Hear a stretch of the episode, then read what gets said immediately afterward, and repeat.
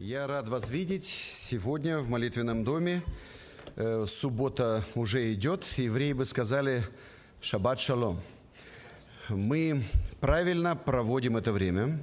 И я очень рад, что у нас есть возможность поразмышлять над определенными позициями, которые есть в Священном Писании. Благодарю вас за вопросы, которые вы задаете. Это говорит об уровне аудитории. Вот брата вижу, благодарю за вопрос, который он вчера задал. Многие вопросы, один, другой, после подошли и спросили. Кто-то собирался сегодня написать. Я буду рад увидеть все ваши вопросы. А пока для начала. Я хотел бы, чтобы мы начали это служение с библейского стиха «Шлем спасения возьмите». Как правило, спасение мы привязываем к Иисусу Христу. Если я произнесу слово «спасение», первое, что всплывет в памяти, это покаяние. Правда? Покаяние. Спасение и покаяние. Возрождение. Рождение свыше. Рождение от Бога. Шлем спасения возьмите. Уже спасенным, послание Фесской церкви, уже спасенным предлагается беречь себя от чего-то. Правда? Ну, если спасены, зачем нам шлем? В 60-е и 70-е годы в Соединенных Штатах хоккейные команды Национальной хоккейной лиги Севера Америки играли без шлемов.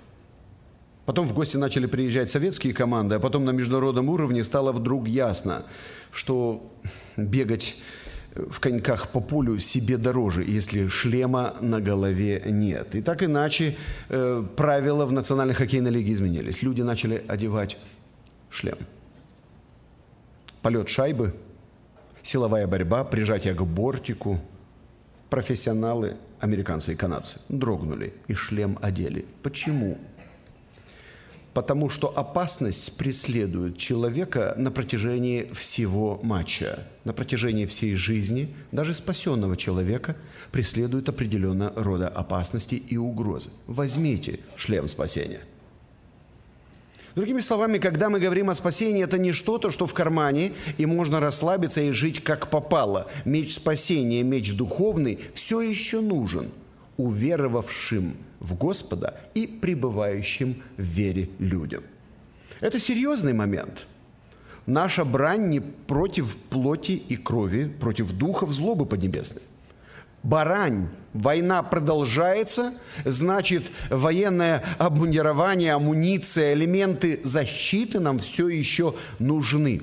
Хочу с самого начала обратить внимание именно на это. Спасенный не должен жить безрассудной жизнью – мы находимся в состоянии войны.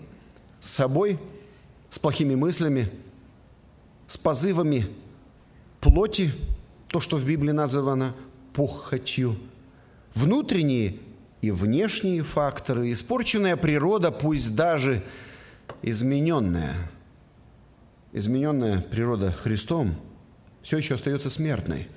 Это серьезный разговор на тему спасения. Если когда-то мы поговорим здесь только об этом – я надеюсь, у нас будет интересная и содержательная беседа. Спасение имеет начало. Начало отношений с Господом, измененная жизнь, возрождение. Безусловно, я становлюсь сразу чадом Божьим. Это не линия, это точка. Но точка превращается в линию, когда мы говорим о христианской жизни, пребывание в спасении и обретение спасения. Это не одно и то же. Обретение и пребывание. Вот в этом пребывании мы нуждаемся в определенных элементах защиты. Меч духовный возьмите. Это приказ или предложение? Хотите да, хотите нет. Вы кофе будете? Вы кофе будете? В нашем контексте, и в азиатском тем более, надо два раза отказаться, даже если очень хочется, в надежде, что предложит третий раз, и вы скажете, ну ладно, поем, или ну ладно, попью, а потом поел так, будто бы неделю не ел. Трудно поверить, что он действительно не хотел. В американском контексте лучше сразу говорить «да», потому что услышишь в ответ «ну нет, так нет». Уговаривать никто не будет. Возьмите шлем спасения. Это предложение или приказ? Иногда приказ как предложение. А не хотел бы ты? Хочу, потому что не хочу погибнуть. Ефесянам, глава 6. Итак, мы запомним сегодня несколько простых вещей – Американцу для этого нужна одна рука, русскому нужно две. Ну, под русским я понимаю всех русскоговорящих или то, что называется homo советикус, человек советский. Как мы считаем? Американцы считают так. Раз, два, три, четыре, пять. Мы две руки надо. Раз, два. То есть две руки должны быть заняты для того, чтобы посчитать. Ну, вспоминайте себя. Так вот, от того, как вы считаете, я могу сказать, вы уже стали американцем или нет. Раз, два, три, четыре, пять. Один. Цифра один несложно будет запомнить. Рука. Будете мыть руки, вспоминайте, пожалуйста. Цифру пять несложно будет запомнить. Цифра один.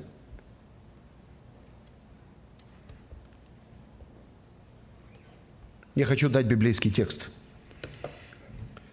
Но как призывать того, в кого не уверовали? Послание к римлянам, 10 глава, узнаете?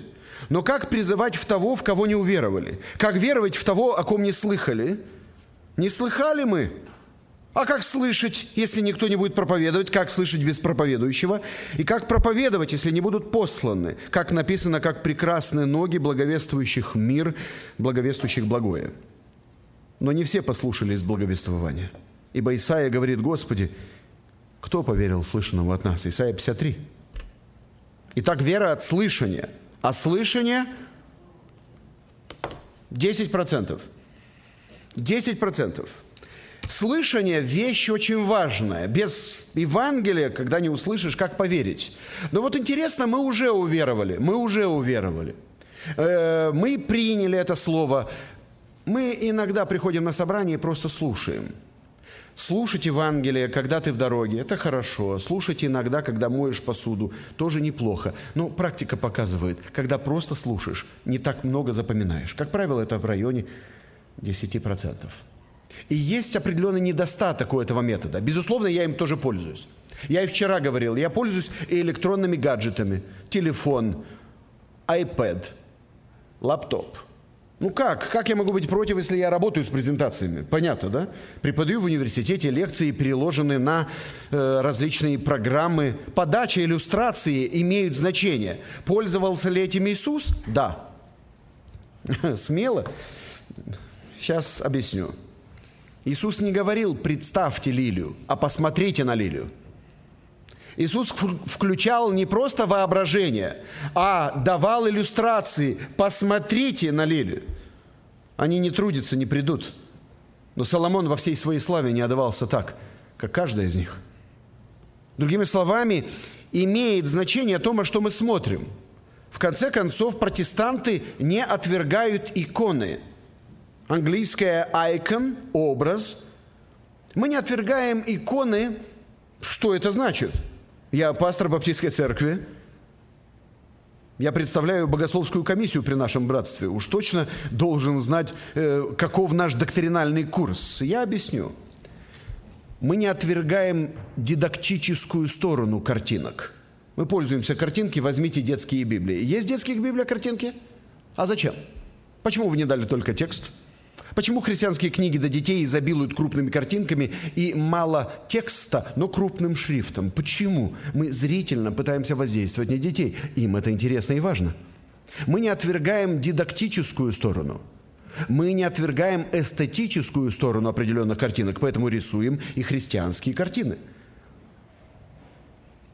Я был пастором Центральной Баптистской церкви и проповедовал недавно на юбилее 130 лет Кишиневской Баптистской церкви. Я представляю сейчас филиал от этой центральной церкви. Мы организовали новый проект 20-летие. Мы праздновали сейчас весной. И нам с севера Молдовы привезли красивую картину, вышитую одной сестрой. И она сегодня в братском совете, у нас в братской комнате. Вышитая сестрой картина «Христос молится в Гефсиманском саду». Пользуемся ли мы картинами? Да. Мы не отвергаем дидактику, мы не отвергаем эстетику. Нам нравятся красивые картины. Мы отвергаем обязательное присутствие картинок в литургике. Мы можем поклоняться Богу и без них. И уж точно не наделяем эти картины какими-то благодатными дарами, понимая, что благодать исходит от Иисуса Христа. Бог дает нам эту благодать. Поэтому мы пользуемся разного рода иллюстрациями, и Иисус говорил, посмотрите на лилию. Поэтому использование презентаций – это нормально, как и использование картинок в книгах, журналах, газетах. Слушать остается не очень много в нас. Второе, что бы я хотел отметить, что очень важно, как бы закрепить материал, чтобы больше материала в нас осталось. Как? Читать. Я уже даю вам текст Старозакония 17.19 и прочитаю только один текст.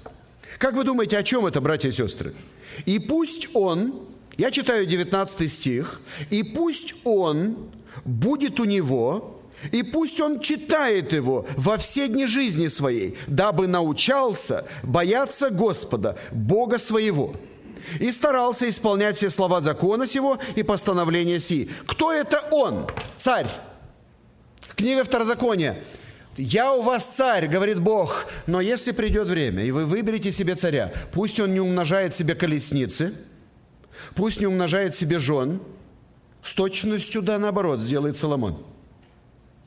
Мудрость – это не обилие знаний, а умение ими пользоваться. Соломон много знал, но сам не применил то, что знал. И когда я был в Иерусалиме и стоял на одной площадке, Point View, там такой красивый есть на Илионской горе – и когда перед тобой, как на ладошке, весь Иерусалим, наверное, с этого места когда-то Иисус объяснял, не останется здесь камня на камне, когда ему показывали город и величие храма – я купил себе эту картину, и дома утром, когда я просыпаюсь, я каждое утро вижу перед собой Иерусалим на ладошке. Это впереди.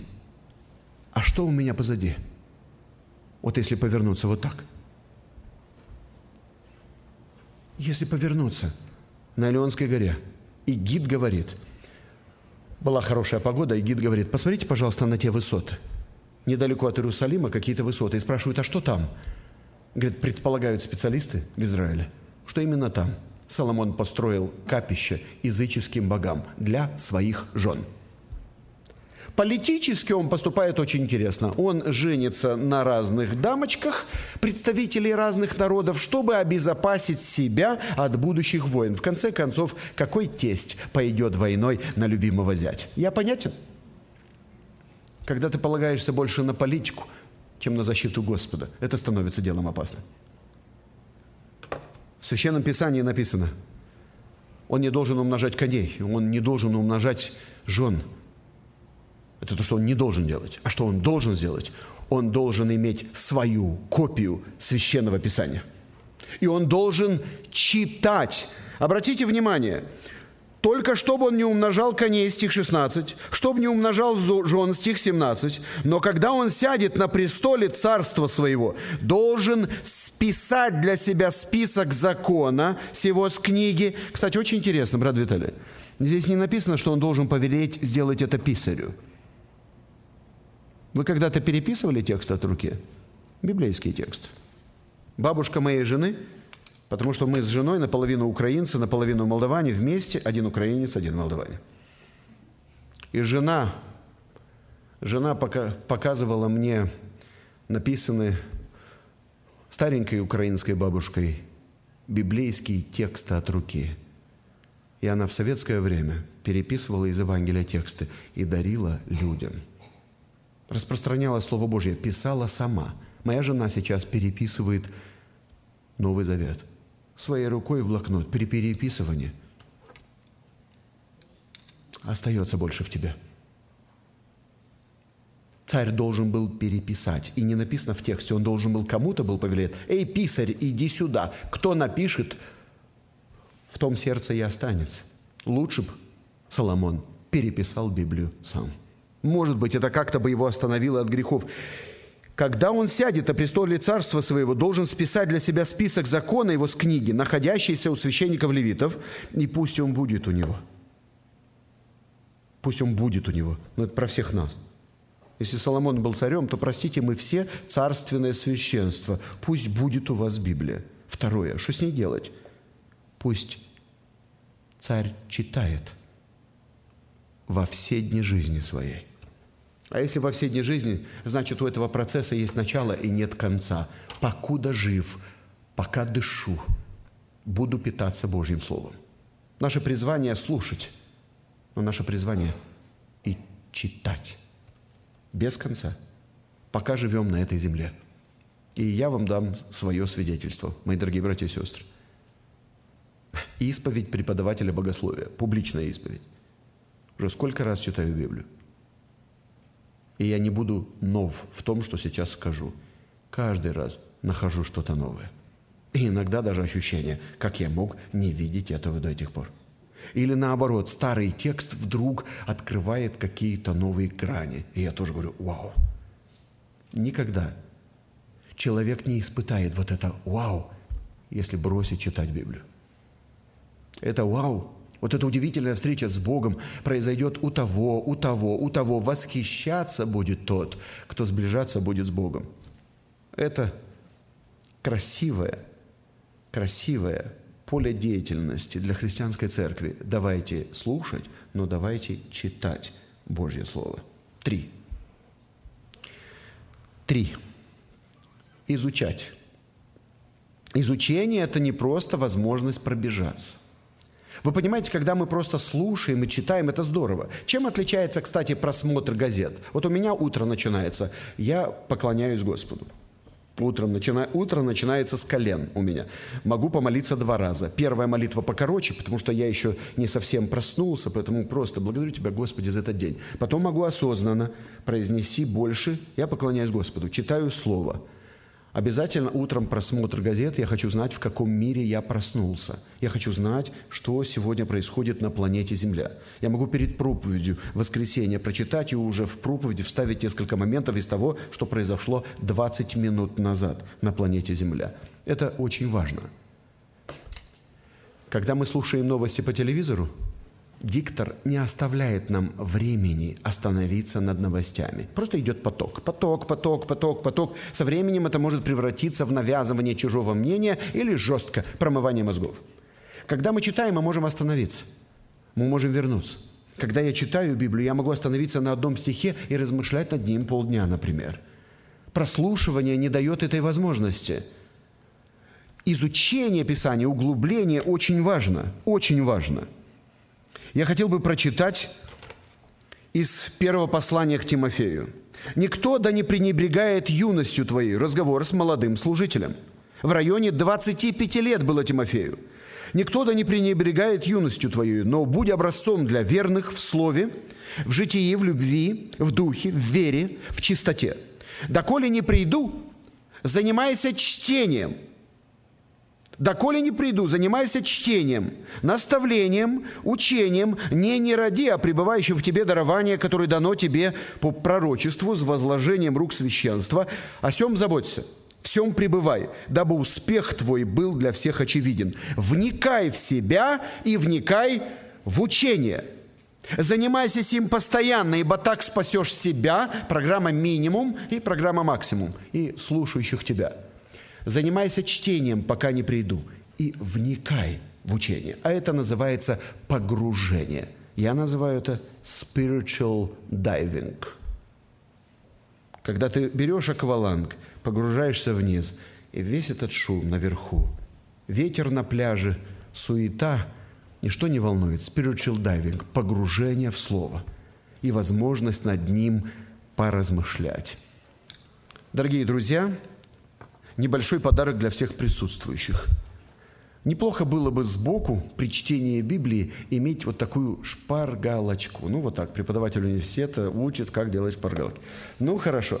Для церкви это неплохо. Посмотрите, пожалуйста, э, на эти вопросы. Что было бы неплохо иметь под рукой, когда читаем Библию? Есть ли здесь какой-нибудь пример для меня? Какое-нибудь указание для меня – какой-нибудь ошибка. Может быть, какая-то ошибка здесь есть, которую мне нужно было бы избегать. Или грех, который я должен был бы оставить. Ведь при чтении любого отрывка можно себе задавать эти вопросы. Какое-то обетование, может быть, какое-то обещание, которое может меня ободрить, укрепить меня в вере. Какая-нибудь новая мысль о Боге. При чтении Писания я пытаюсь возрастать в познании Бога, а это заповедь. Возрастать в познании Бога. Если это Его Слово, то, безусловно, э, в тексте библейском Бог что-то новое о себе может мне открыть.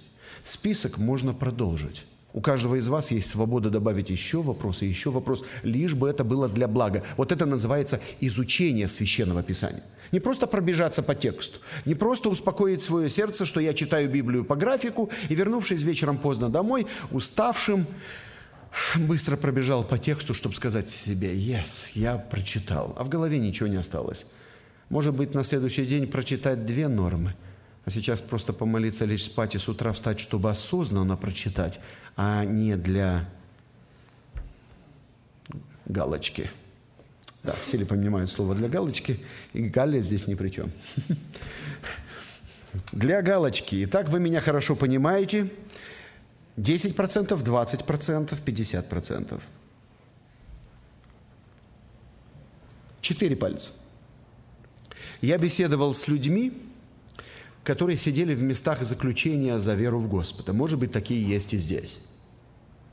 И они мне рассказывали, что когда у них была возможность, а они верующих знали, там знали друг друга, как в армии, так и в тюрьме, или на зоне какой-то, в ссылке какой-то, они собирались вместе и делились Божьим Словом. Ибо так возлюбил Бог мир. Все согрешили и лишены славы Божьей. Заметьте, Иоанна 3,16, Римлянам 3,23, Римлянам 5,8. Но Бог свою любовь к нам доказывает тем, что Христос умер за нас, когда мы были еще грешниками. Римлянам 6 глава, там есть интересный текст, 23 э, стих, тоже интересный такой момент. Э, «Возмездие за грех – смерть, а дар Божий – жизнь вечная во Христе Иисусе Господе наш». Собрались вместе, поделились текстами, поели, ведь это хлеб духовный, укрепили веру друг друга, даже не имея на руках бумажной Библии. Братья, которые сидели в свое время в тюрьме, рассказывали мне о том, что помогало им выжить. Заучивание Божьего Слова. 90% информации остается в нас, если мы заучиваем Божье Слово. Тексты про это, тексты про это, тексты про это. Например, гнев человеческий не творит правды Божьей. Было бы неплохо запомнить тем, у кого с этим проблемы.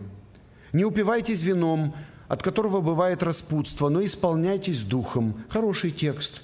Кто думает о том, чем себя наполнять. Итак, 90%. Псалом 118. Удивительные слова есть здесь. «Буду хранить уставы твои, не оставляй меня совсем». Как юноши содержать в чистоте путь свой, хранением себя по слову твоему. Так давайте, юноши, запоминать это слово, чтобы знать, в соответствии с чем себя хранить. Всем сердцем моим ищу Тебя, не дай мне уклониться от заповедей Твоих. Сердце моем сокрыл я Слово Твое, чтобы не грешить пред Тобою. Благословен Ты, Господи, научи меня уставом Твоим. Итак, я прочитаю отдельно сейчас только 9 и 11. Я это Слово хочу хранить в своем сердце. 11 я его сокрыл, чтобы не грешить перед Богом. Где сокрыл? В кармане, в сумке, в айпэде, в телефоне, сокрыл в сердце. А чтобы сердце было наполнено словом, его нужно заучивать. Сердце не карман. Туда просто так предмет не положишь, а значит, речь идет о каких-то духовных, нематериальных вещах. Ну и последнее, пять. Размышлять.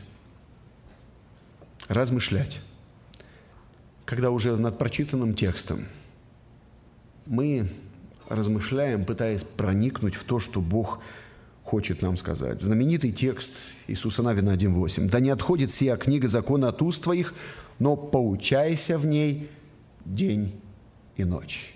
Поучение отличается от просто чтения тем, что мы пытаемся понять. Ведь если это поучение, как его исполнить, если я его, простите, не понял – процесс размышления помогает текст понять. И это очень важно для каждого верующего.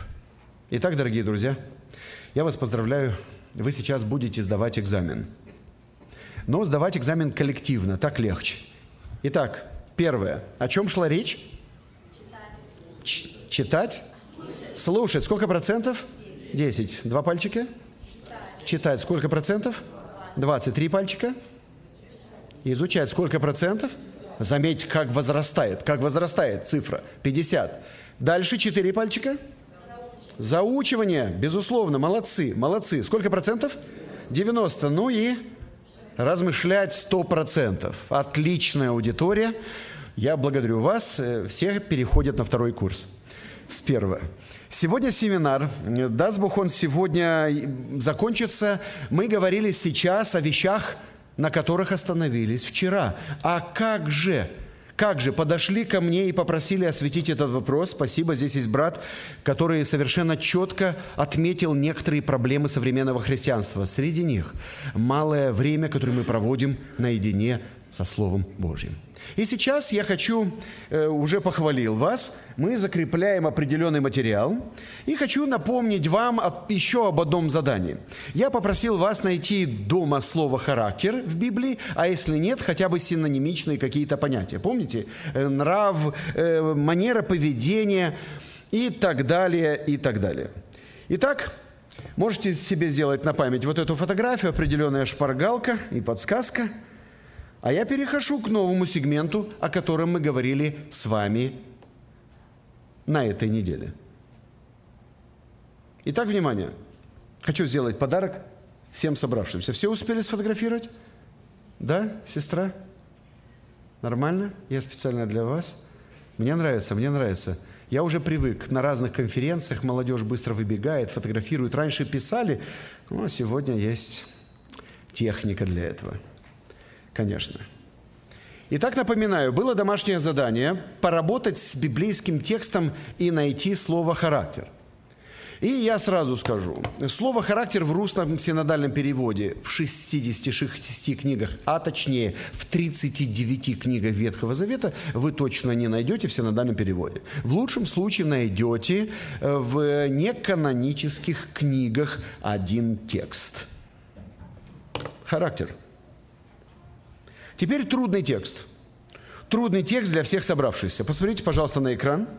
Трудный текст для всех собравшихся. Евреям 1.3. «Сей, будучи сияние славы и образ ипостаси его» – это трудный текст, потому что так обычно за пределами молитвенного дома или богословских учебных заведений не говорят. Сколько раз вы в обычной жизни используете слово «ипостась»? Да нет. Мы говорим, что Иисус Христос вторая ипостась Бога Троицы, ипостась Отца, Сына и Духа Святого. Если я сейчас перейду на тринитарное богословие, мне придется объяснять более детально значение всех этих богословских терминов. Я хочу остановиться. А хочу остановиться на этой лекции.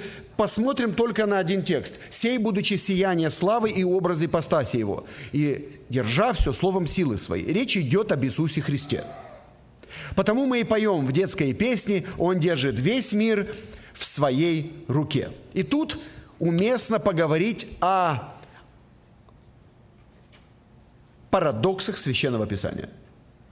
Мария на руках держала того, кто держит весь мир в своих руках, включая Марию – это действительно определенная красота, антиномия, которую мы находим на страницах Священного Писания, где, казалось бы, она держит того, кто держит все вместе с ней. Удивительный текст, восхваляющий Иисуса Христа. Посмотрите, пожалуйста, на современные переводы.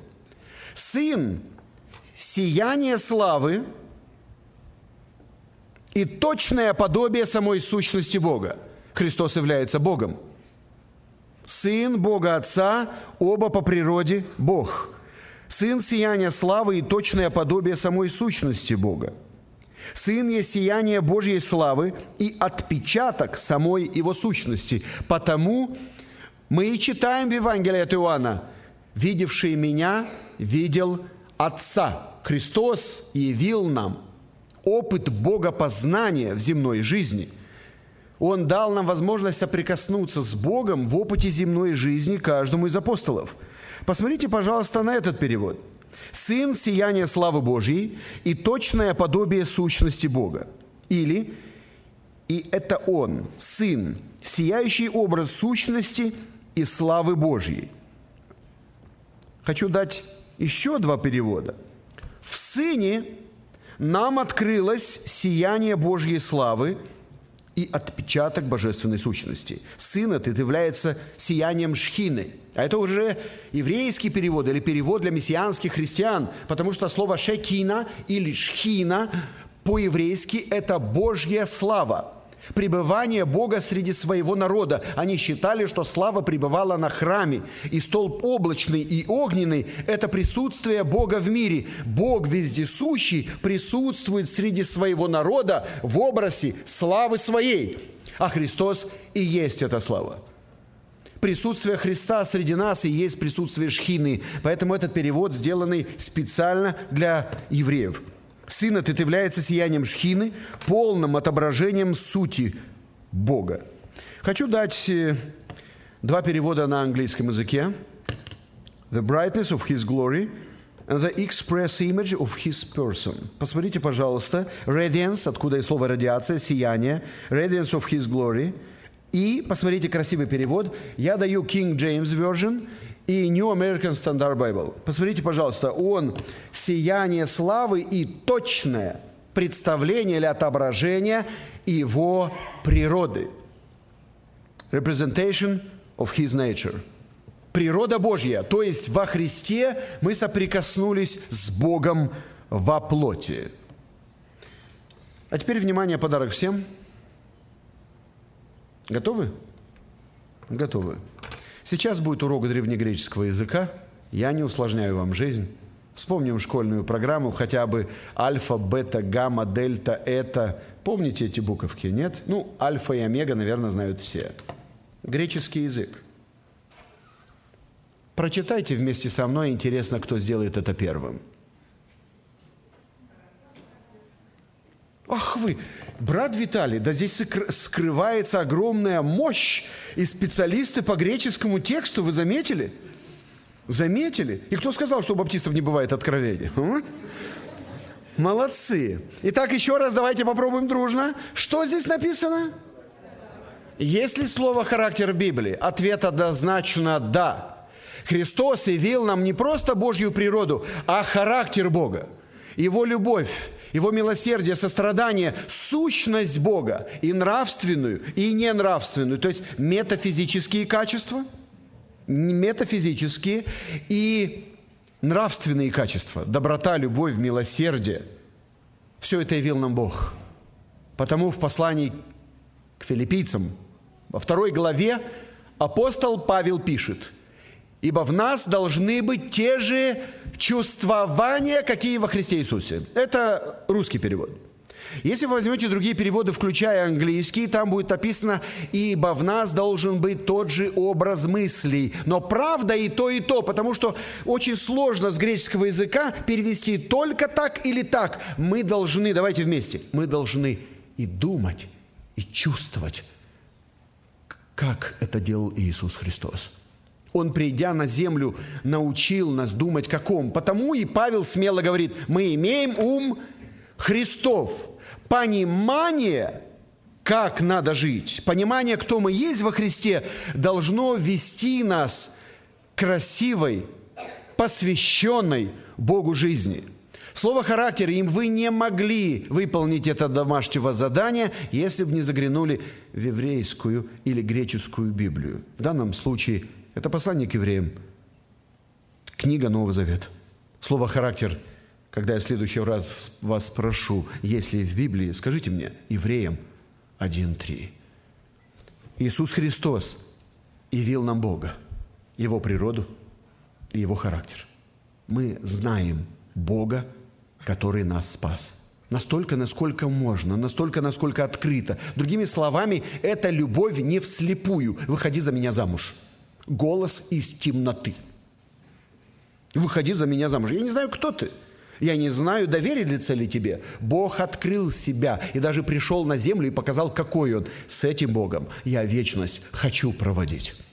Церковь не вслепую выходит замуж. Брачная вечеря Агнца – это твердое «да» христиан на предложение того, кто имеет такой характер – на предложение того, у кого такая красивая природа, кто свою любовь доказал на деле, пожертвовав за нас собой. Завтра, даст Бог, в день хлебопреломления, мы будем размышлять, вспоминать того, кто отдал себя за нас.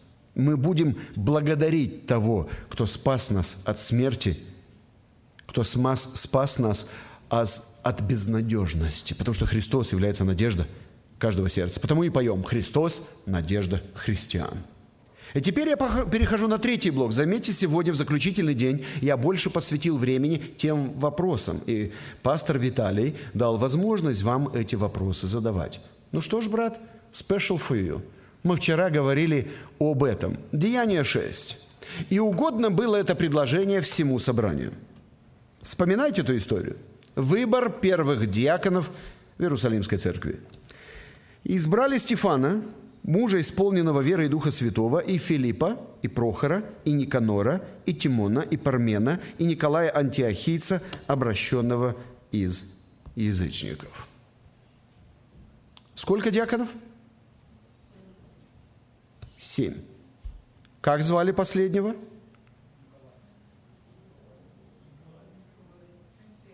Здесь есть несколько интересных вещей. Ну, давайте с греческого языка начнем. Я не хочу усложнять вам жизнь, скажу это второй раз. Но хотя бы познакомить вас с некоторыми предположениями. Во-первых, слово «нике», «никао», по-гречески это победа, побеждать. А это народ. «Николаос» – некоторые пытаются разбить это слово на сегменты и понять этимологию и содержание этого имени. Николаос – это побежденный народом – или победивший народ. Кто-то пытается разобрать это слово по деталям, чтобы понять, что на самом деле произошло. Так кто такие Николаиты? Итак, была у нас вчера эта тема? Была. Давайте мы сейчас обратимся к двум библейским текстам. Книга Откровения, глава 2. Послание Ефесской и Пергамской церкви. Можем ли мы из этого текста понять, в чем проблема? Конечно, можем. Проблема – это сами Николаиты, или точнее их дела. Ведь Бог любит людей, но не любит их дела, скажут многие. Поэтому Бог осуждает грех, пытаясь спасти самого человека. Поэтому здесь написано э, про учение и про дела Николаитов. Хорошо. Надо опасаться учения Николаитов. Мы это поняли. Только простите, а что оно из себя представляет? Ведь явно здесь надо бояться не названия, а содержания. А как опасаться? А как защититься? А как не повторить этих ошибок? А как избежать? А как обойти? А как себя застраховать и спасти, если мы не понимаем, о чем идет речь? Итак, технически правильно поставленный вопрос звучит так – а из чего состоит это учение, чтобы мне себя обезопасить? Христос очень четко обозначил «Я ненавижу». Группа молодежи подошла ко мне и сказала, брат Александр, мы можем вот в той-то церкви э, пойти и спеть что-то у них? Я говорю, спеть-то можете, но лучше не надо. У нас с той группой нет э, хороших братских взаимоотношений из-за определенных доктринальных проблем. Они мне говорят назад, да, но мы же должны всех любить, сказала мне молодежь с гитарой в руках. Были молоденькие, 16-17 лет. И я ответил, правильно, ребята, и ненавидеть. Они говорят, брат Александр, простите, что вы сказали? Я говорю, правильно, мы должны любить, но иногда и ненавидеть. Они говорят, в смысле? И тут я впервые познакомил молодых людей. Вот почему важно читать Библию?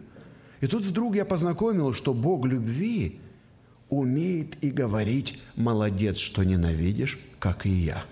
Для них это было откровение. Значит, любя всех, мы можем все-таки иметь и какие-то преграды, защитительные какие-то меры против кого-то. И тут у нас был хороший повод с молодежью поговорить. Любить надо всех, но и опасаться иногда тоже стоит. Так кто же такие Николаиты? О чем идет речь? Сложнее, я признаюсь, сложнее это понять из послания Эфесской церкви. И я понимаю, что, скорее всего, адресат лучше нас разбирался в этом вопросе. Другими словами, им было написано письмо, и они понимали, о чем идет речь. Но как же понять нам, живущим в 21 веке? И уж далеко от Европы, тем более. Как нам здесь в Америке это понять? Ангелу Ефесской церкви напиши – так говорит держащий семь звезд в деснице своей, ходящий посреди семи золотых светильников. Знаю твои дела, и труд твой, и терпение твое, и то, что ты не можешь сносить развратных, Итак, первое слово, которое я предлагаю подчеркнуть, во второй главе, во втором стихе подчеркнуто, ты хорошо делаешь, что не можешь сносить развратных. Это пока первый, первый штришочек, маркер такой, в чем могла бы быть проблема Николаитов – Знаю твои дела, знаю твой труд, знаю твое терпение, знаю, что ты не можешь сносить развратных. И испытал тех, которые называют себя апостолами, а они не таковы, нашел, что они лжецы, ты много переносил, имеешь терпение, и для моего имени трудился и не изнемогал. Но имею против тебя то, что ты оставил первую любовь твою. Итак, вспомни, откуда ты не спал, и покайся. И твори прежние дела. Если не так, скоро приду к тебе. Сдвину светильник твой с места его, если не покаешься. Впрочем, заметьте, поругали, обличили и тут же похвалили. Впрочем, то в тебе хорошо, а это слова Иисуса Христа – Впрочем, то в тебе хорошо, что ты ненавидишь дела Николаитов, которые и я ненавижу. Имеющий ухо да слышит, что Дух говорит церквям. Побеждающему дам вкушать от древа жизни, которое посреди рая Божия. Угроза серьезная. Не понять, кто такие Николаиты, потерять древо жизни. Это удивительно. Иисус Христос общается со своей церковью – Последние слова Иисуса Христа. Последние слова Иисуса Христа. А смотря какие. Великое поручение Матвея 28. «Идите, научите все народы». Это после воскресения. А до? А до м-м, свершилось, сказал Иисус на кресте. Последние слова перед смертью и последние слова перед вознесением. И то, и то последние слова Иисуса Христа. И да, и нет – Последние слова Иисуса Христа – это обращение к церкви в книге Откровения. По, по анализу специалистов-текстологов, занимающихся текстологией и теми, кто изучает канон Нового Завета, есть такое утверждение. Книга Откровения была написана приблизительно в 95-96 году первого века. Последняя книга Нового Завета и написана была последней. Великое поручение – это Евангелие от Матфея 28. Простите, это 33 год. Между 33 годом и 95 есть интервал в сколько лет? 95 минус 33. Просчитайте, пожалуйста. Сколько? Что делала церковь в 62 года? Ведь мы все Богу сказали «да». Правда? Родители уходят из дома и говорят, э, ты уберешь, ты сделаешь уроки, ты накормишь, ты, ты, ты польешь. А мы все родителям сказали, да. И только родители ушли, чем церковь занималась 62 года? Давайте предположим, что все было хорошо. Послание семи церквям показывает, у кого-то было хорошо, у кого-то нет. В некоторых письмах он хвалит, в некоторых обличает, в некоторых предупреждает, некоторых строго предупреждает, братья и сестры. Хватило 62 лет, чтобы те, которые даже соприкасались с Иисусом при жизни, дрогнули. А что говорить о нас, людей, живущих после двух тысяч лет? Что значит хранить Иисусу верность? 2019 год на дворе, друзья. Нас отделяет от тех событий. Последние слова Иисуса Христа, сказанные христианской церкви, если говорить о каноне, о канонических книгах. Знаю твои дела – и вижу, как ты живешь. Давайте воспринимать эти письма как личные. И в этих письмах церкви предупреждение. Не поймете, кто такие Николаиты, будете повторять их грехи, цена вопроса – древо жизни.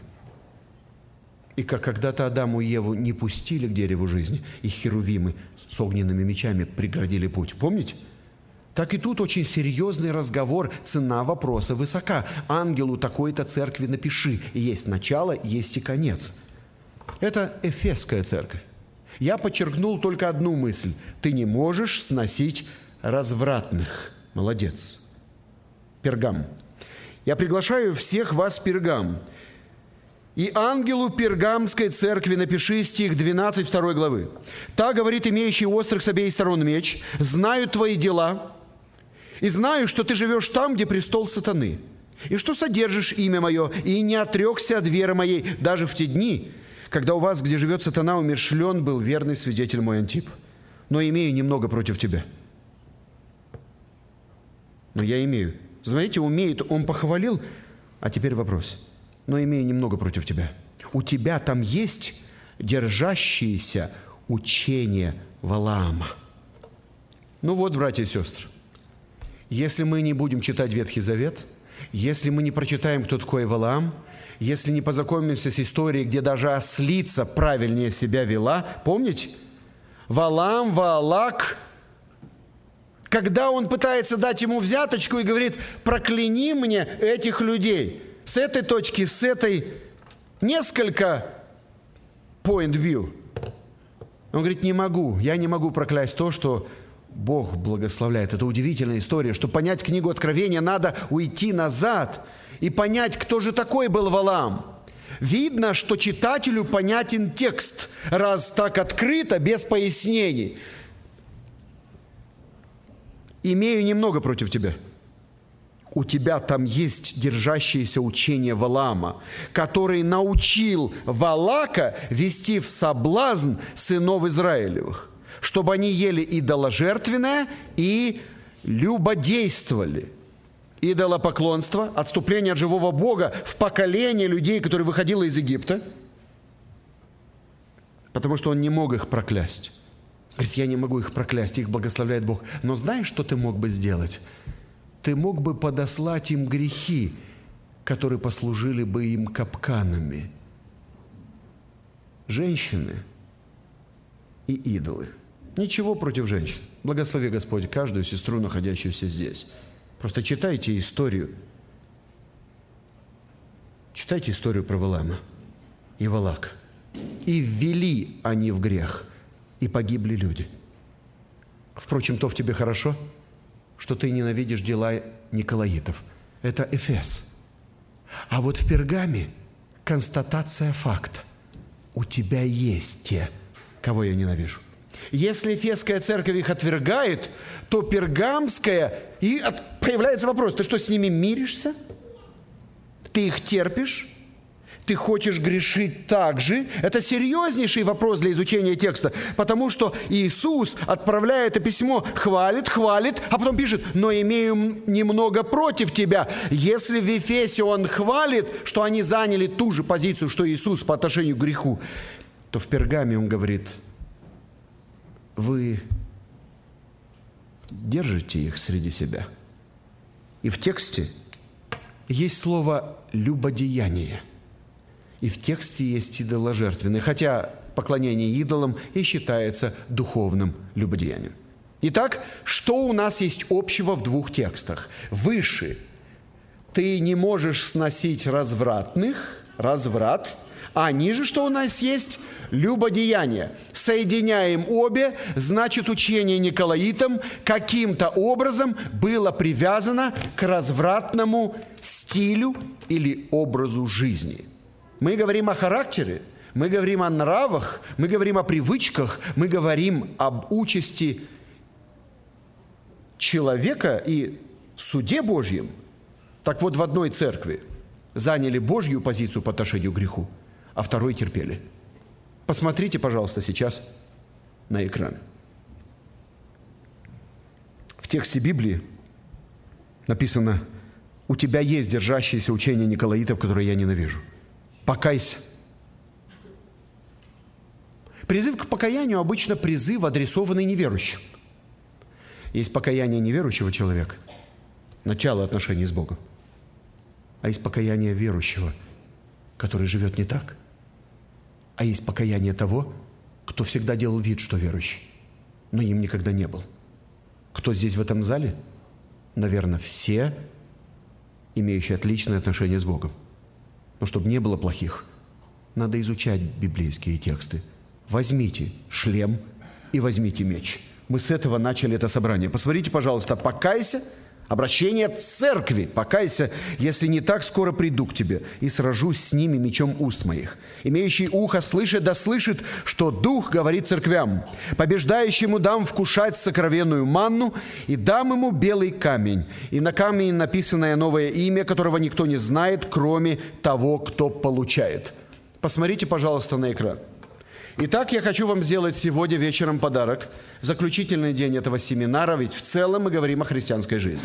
И ваши вопросы побудили меня сегодня внести определенные коррективы для вас. Это действительно очень серьезно. Кто такой Ириней Леонский? Ириней Леонский, мы бы сегодня сказали старший пастор, senior пастор или епископ церкви города Леон, ученик Поликарпа – а Поликарп – ученик апостола Иоанна. Мы понимаем, где мы сейчас по времени? Мы сейчас читаем произведение ученика, ученика апостола Иоанна. В какой книге Библии мы читаем о Николаитах? Откровение Иоанна. Кто пишет о Николаитах? Если брать произведение рубежа первого и второго веков, о Николаитах пишет ученик ученика Иоаннова. Книга первая, глава 26. Прочитайте вместе со мной. Николаиты. Хорошо видно? Суть ученики Николая, одного из семи диаконов, поставленных апостолами. Они живут развратно. Свойства их вполне обозначены в апокалипсисе Иоанна, где сказано, что они учат, что ничего нет закона преступнего в нецеломудрии и в еде идоложертвенного. Ну как вам? Вы спасены по благодати? Да. Тогда какая разница, как вы живете? Главное быть спасенным. Поэтому можно верить в Бога и жить как попало. Ничего нет страшного в развратной жизни. Ничего нет страшного в нет целомудрии. Вы понимаете, что это полное противоречие учению Иисуса Христа? Это призыв к греху, плюс к греху оправданному. Это стало опасным, как и во времена Валаама. А что могли сказать во времена Валаама? В конце концов, из Египта нас уже вывели, вывели. Народ мы избранный, избранный. Тогда какая разница, как мы живем? Заметьте, проблемы прошлого повторяются в настоящем, если мы не понимаем, чего надо опасаться. Николаиты, поэтому текст про диаконов, простите, Деяния 6, я подал неспроста с самого начала этого блока. Сейчас это понятно? Ученик ученика Иоаннова проводит связь между. Технический вопрос. Если это был диакон, исполненный и выбранный самими апостолами, как он мог это сделать? Или все-таки есть такое понятие, как отступление от веры? Некоторые сторонники кальвинистических взглядов говорят, ну, скорее всего, это его ученики, а не он. Не назвали бы это учение именем Николая, если бы это были бы ученики. Зачем пачкать имя диакона? Отсюда вывод. Хочу сделать подарок всем. Чему бы вы там не симпатизировали, судить людей будет Бог. Так вот, в ранней христианской церкви и все первые 400 веков даже места не было тем спорам, которые есть сегодня – они верили, что человек, следующий за Господом и измененный, может отступить. И даже поговаривали, что такого прощения быть не может, если он отступит. Евреям 10 глава. Вот о чем я хотел бы поговорить. Мои курсы обычно в университете называются так. О чем вам в кальвинистическом учебном заведении никогда не скажут. Почему? Невыгодно. Потому что как-то не вяжется с красивыми теологическими коробочками, которые придуманы 500 лет назад. Вот она правда. И он не писал это потому, что я его просил. Кстати, это ученик ученика апостольского. Если вы скажете, что понимаете Библию лучше, чем те, кто учились у апостолов, простите, можете так и жить. Но это уже будет точно форма духовной док... гордыни. Но еще один текст. Ириней Леонский, книга 3, глава 11. Книга 3, глава 11. Всего пять книг оставил Ириней против гностиков. Эту веру возвещает Иоанн, ученик Господа, и через возвещение Евангелия имеет в виду устранить заблуждение, посеянное между людьми Киринфом, и еще ранее его так называемыми николаитами, которые суть ветвь ложного знания гносиса, дабы посрамить их и убедить, что один из Бог, сотворивший все словом своим. Другими словами, Ириней слово отсылает нас к николаитам, показывая, что это одна из очень ранних ересей в христианской церкви. Посмотрите, пожалуйста, на экран послание Иуды, 3-4 стих. Особенно 4. «Ибо вкрались некоторые люди, издревле предназначенные к всему осуждению, нечестивые». Что они делают? Обращают благодать в повод к распутству. Если в Откровении у нас есть название – то в послании Иуды нет названия, но раскрыта суть. Так некоторые толкуют этот текст. То есть, если речь идет о разврате, и если речь идет о любодеянии, а Ириней говорит, что они пытались прятать эти вещи под личиной христианина, то в данном случае мы видим, что уже в первом веке были люди, которые благодать превращали повод распутству. Скажите, а как это можно сделать? Повторю, очень просто. Я спасен благодатью, спасен раз и навсегда. Поэтому какая разница, как я там живу? Посмотрите, с какими проблемами сталкивается апостол Павел. Что же скажем? Послание к римлянам. Оставаться ли нам в грехе, чтобы умножилась благодать? Никак. А зачем это писать?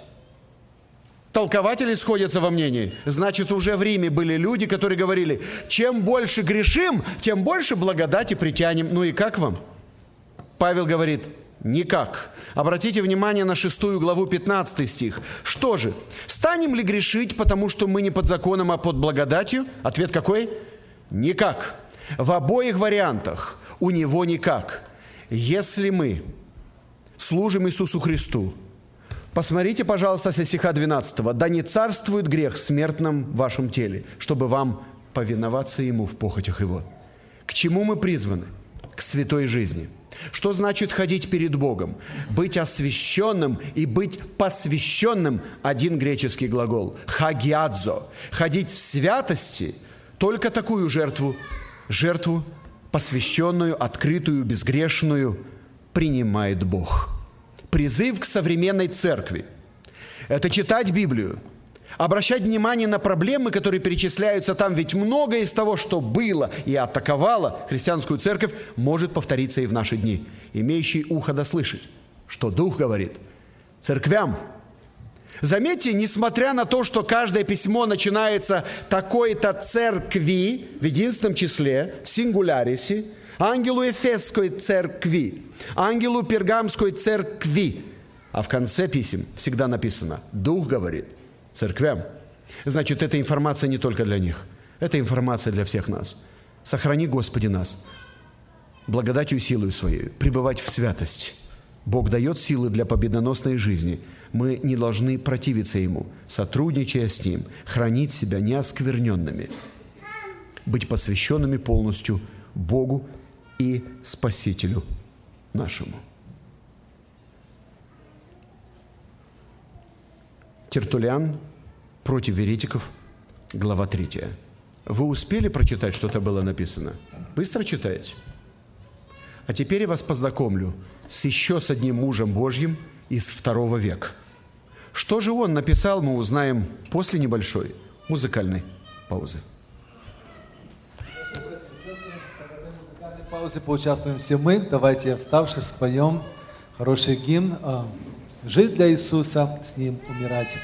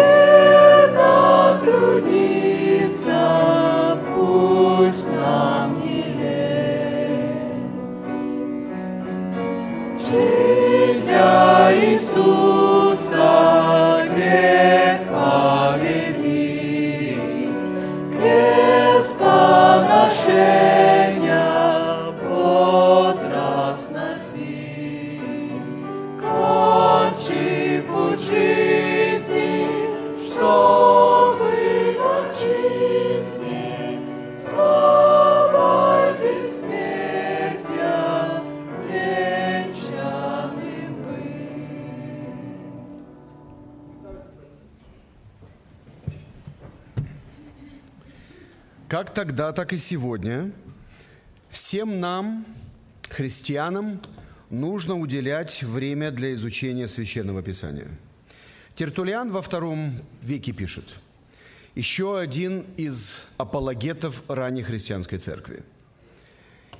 Если епископ, диакон, вдова, дева, наставник или даже мученик отпадут от правила веры, неужто надо будет думать, что в ереси естественно – что же мы веру утверждаем по лицам или лица по вере? Никто не мудр, никто не верен, никто не велик, если он не христианин, а только тот христианин, кто претерпел до конца. Заметьте, в первый век, пожалуйста, на время отсеките современные разговоры, кальвинизм, армянство.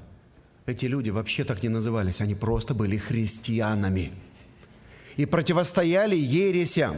И надо было выжить в Римской империи.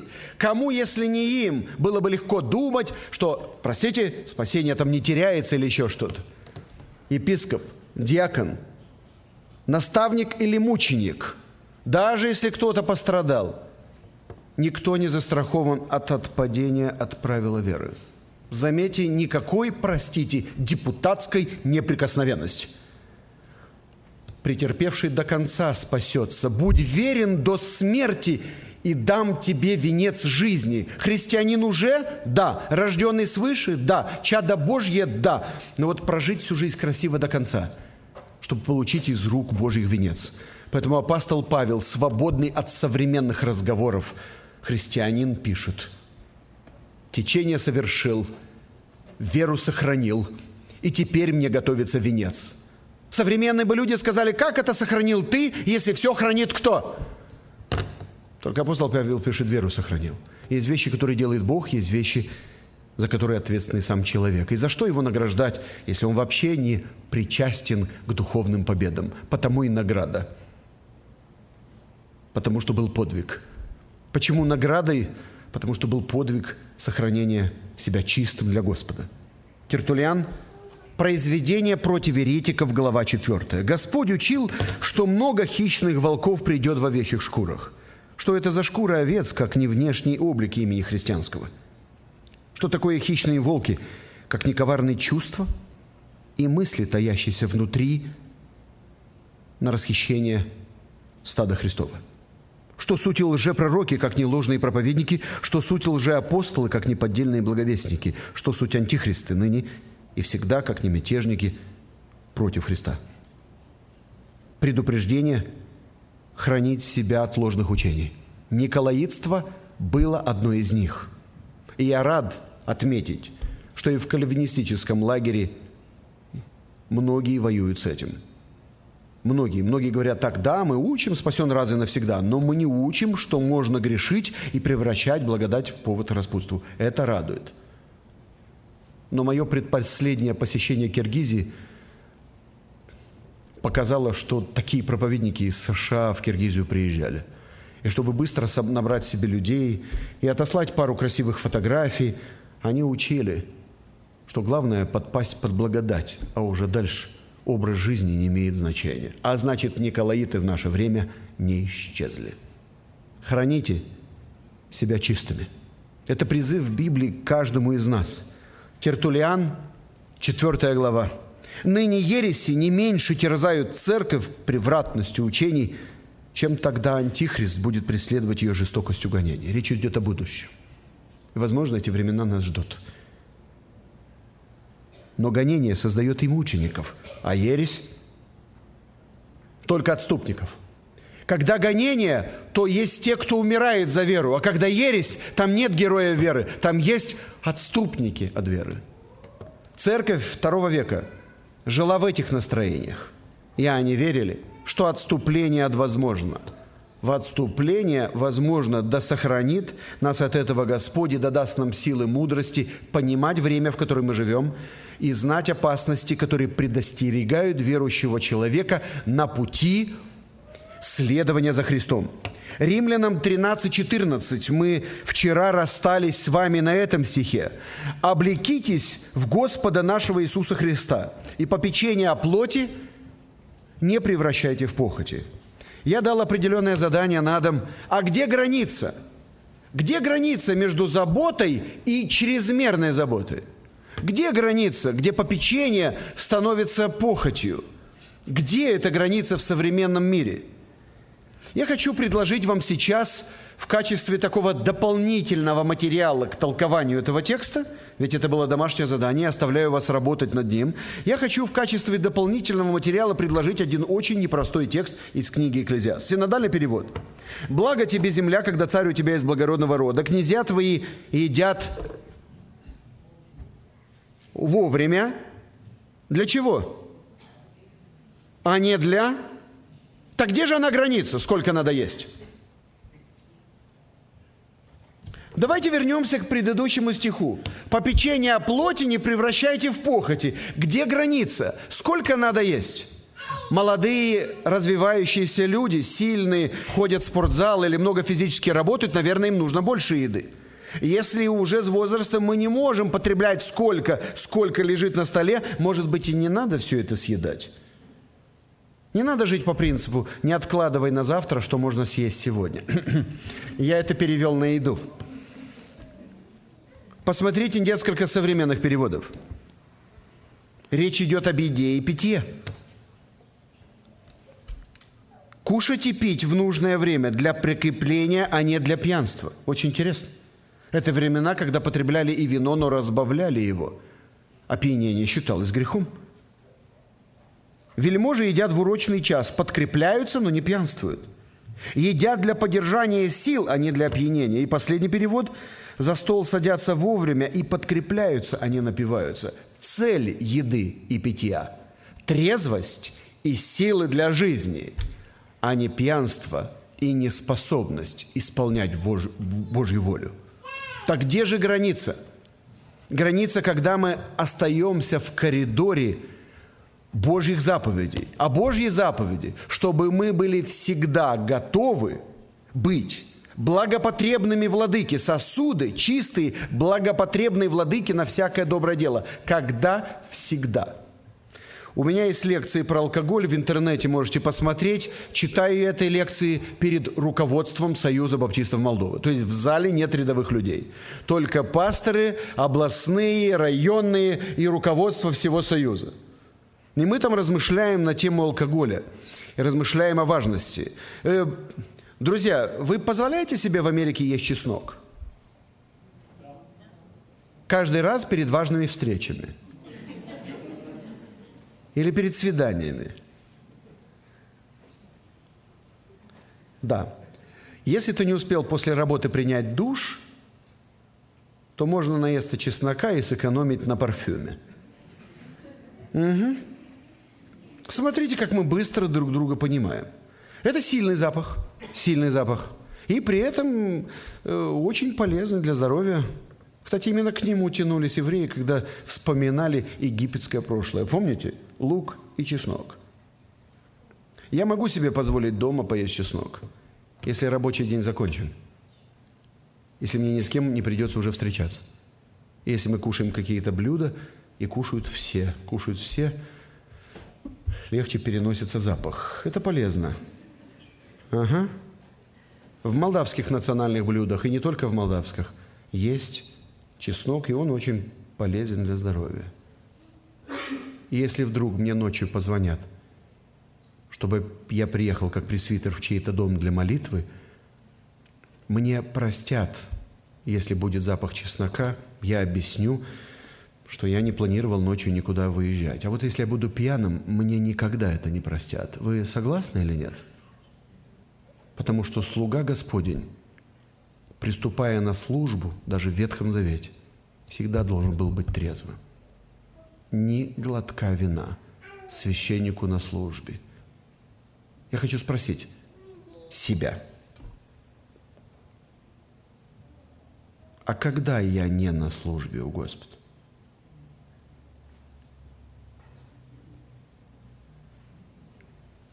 Представьте себя в жертву живую Богу для разумного служения. А это сколько часов в сутки?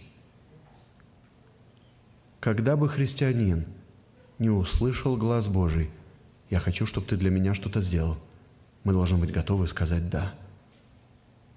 Я не думаю, что Бог хочет услышать «я просплюсь и сделаю». Кушать для подкрепления, а не для. Где же граница попечения о плоти, чтобы они не стали потыканию похоти плоти? Где же граница? Все, что в мире, похоть плоти, похоть очей и гордость житейская, не есть от Отца, но от мира сего. Это сильный текст. Это сильный текст. Я действительно голосую за отдых – Отдых нужен, он задуман Богом. Музыка, искусство, спорт – все это может быть полезным и вредным одновременно. Все зависит от того, как мы к этому относимся. Если это в меру, для восстановления сил, для развития – да – если это становится самоцелью, не знаю, гонять мяч не грех, гонять мяч с утра до вечера вместо богослужения, вместо работы, вместо чего-то, то, простите, проблема не в мяче, а в человеке. Правда? И таких вещей очень много. Посвященная Богу жизнь – это значит труд.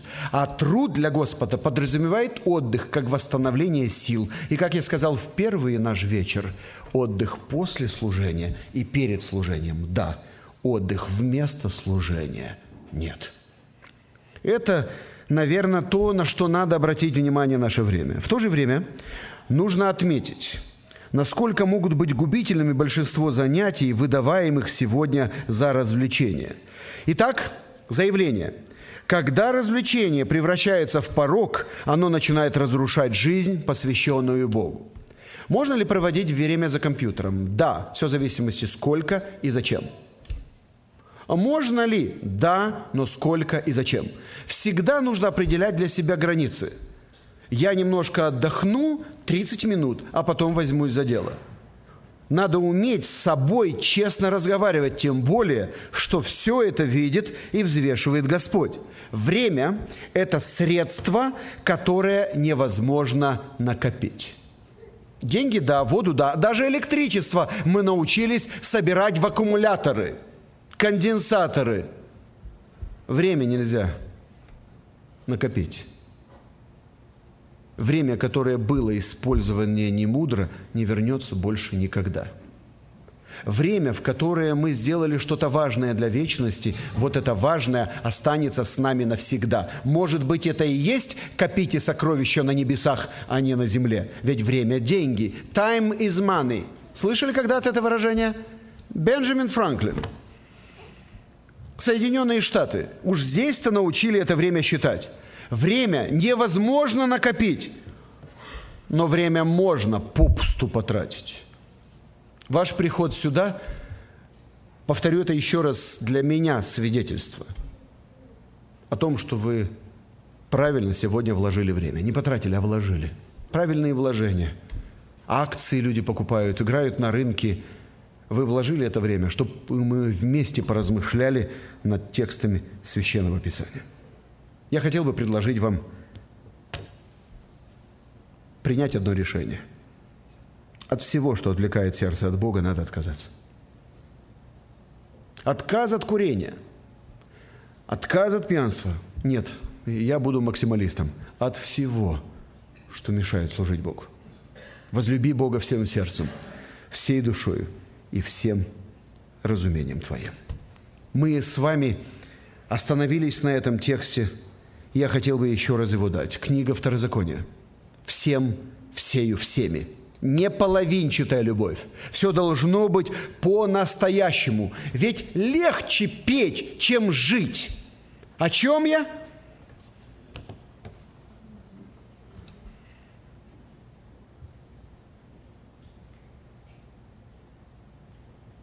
посвященная Богу жизнь. Полностью посвященная Богу жизнь. Мы об этом с вами говорим на этой неделе. Все Иисусу отдаю я. Если это не так, когда поют все, хотя бы помолчить. И пока все поют, есть время покаяться. Но петь «все отдаю» и не отдавать, мне кажется, есть какое-то несоответствие во всем этом. Дорогие братья и сестры, найди время для своей вечности. Хороший призыв для всех сегодня вечером в этом зале. Наш семинар подошел к концу. Я хотел бы на этой мысли остановиться – есть еще что сказать, как говорят на Кавказе, настоящему мужчине всегда есть что сказать. Так вот, христианину, конечно же, есть что сказать. Есть еще материал. Даст Бог, еще когда-то встретимся. Завтра утром, вечером мы еще с вами будем размышлять над Божьим Словом. Еще раз хочу поблагодарить руководство церкви и лично пастора Виталия за приглашение. Мы с вами дети Божьи. Но еще не открылось, что будем – Знаем только, что когда откроется, будем подобны Ему и увидим Его, как Он есть. Дай Бог прожить так перед Ним жизнь, чтобы увидеть, какой Он. И дай Бог прожить жизнь так, чтобы удостоиться чести, быть похожими на Него и в вечности. Аминь. Пастор Виталий, пожалуйста. Братья и сестры, если, может быть, вопросы у кого-то к брату Александру по теме, по тому материалу, что он говорил, или попутные вопросы – Пожалуйста, брат Андрей.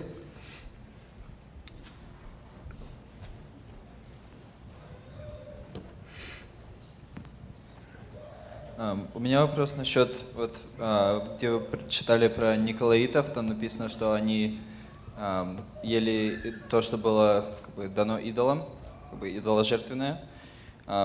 И мне как бы интересно, как это сходится с, а, с тем, что Павел говорил Коринфянам, где он говорил, что идолы это ничто, и если как бы ради, ради совести другого, который тебе сказал, что это идоло жертвенное, не ешь. И как бы такое впечатление, когда я эти, эти места читал, что он говорит, что само мясо по себе, оно можно есть, но ради совести нельзя есть. Угу. И а про Николаитов Иисус говорит, что я ненавижу их учение, и они разрешают это делать. Да. Так это грех или нет? Да и нет. Да и нет. Это становится грехом, как вы правильно отметили, когда это делается на соблазн и преткновение для ближнего. Другими словами, когда я иду на рынок и покупаю мясо, я не задаю лишних вопросов, откуда это мясо. Я не изучаю его происхождение. В исламе это принципиально важно. В юдаизме это принципиально важно. Поэтому в юдаизме говорят о кошерном пище, правило кашрут надо соблюдать, чистые и нечистые животные – Э, обязательно слить кровь во время приготовления. Хорошо, если при этом призывается имя Божье. В исламе это халяльная пища, тоже чистая, нечистая. Свинину нельзя и там, и там. Кровь нужно выливать на землю, при этом тоже призывается благословение Аллаха. Для христианина эти вещи не имеют в данном случае такого значения, поэтому и написано «все, что на торгу продается, ешьте без всякого исследования». Что касается проблемы Николаитов, скорее всего, это была проблема соблазна. Не было бы отмечено в тексте, если бы эти люди просто ели какое-то мясо. По-моему, даже неинтересно знать, кто чем там питался – в данном случае, наверное, речь идет о вызывающем поведении. Другими словами, пока в одной церкви учат воздерживаться от одного, а в другой церкви учатся воздерживаться от другого, это был наглый вызов, где мы и живем, как попало, и спим с кем хотим, и едим все подряд. Это просто был дерзностный вызов нравственным христианским требованиям того времени – я думаю в этом. Об, поэтому еда может быть и грехом, и не грехом в зависимости от ситуации, которую мы с вами рассматриваем. Я могу есть свинину. Хотя э, предпочитаю, у меня на первом месте идет баранина, потом рыба, потом говядина, потом курятина, свинина в крайнем случае. Почему? Возраст – с годами, говорят, это мясо тяжелее всего себя, но Иисус не ошибался, а Он ел баранину и рыбу. Как вам такой вариант? Ну, баранина, потому что Пасха подразумевает ягненка, а рыбу он даже сам пек и встречал учеников. Кушать надо. Кушать надо. Поэтому я делаю какие-то, э, ну что ли, делаю деление какое-то, есть у меня какие-то свои преференции, но они не привязаны к чисто духовным вопросам, они просто исходят из здравого смысла. Но если я иду в гости к адвентисту седьмого дня, или я общаюсь с мусульманином, я не предлагаю ему сало. Моя свобода не должна разрушать его представление о жизни. Я был приглашен к мусульманам домой. Хорошим людям. Они знали, что я христианин. На Курбан-Байрам. Если вы понимаете, о чем это.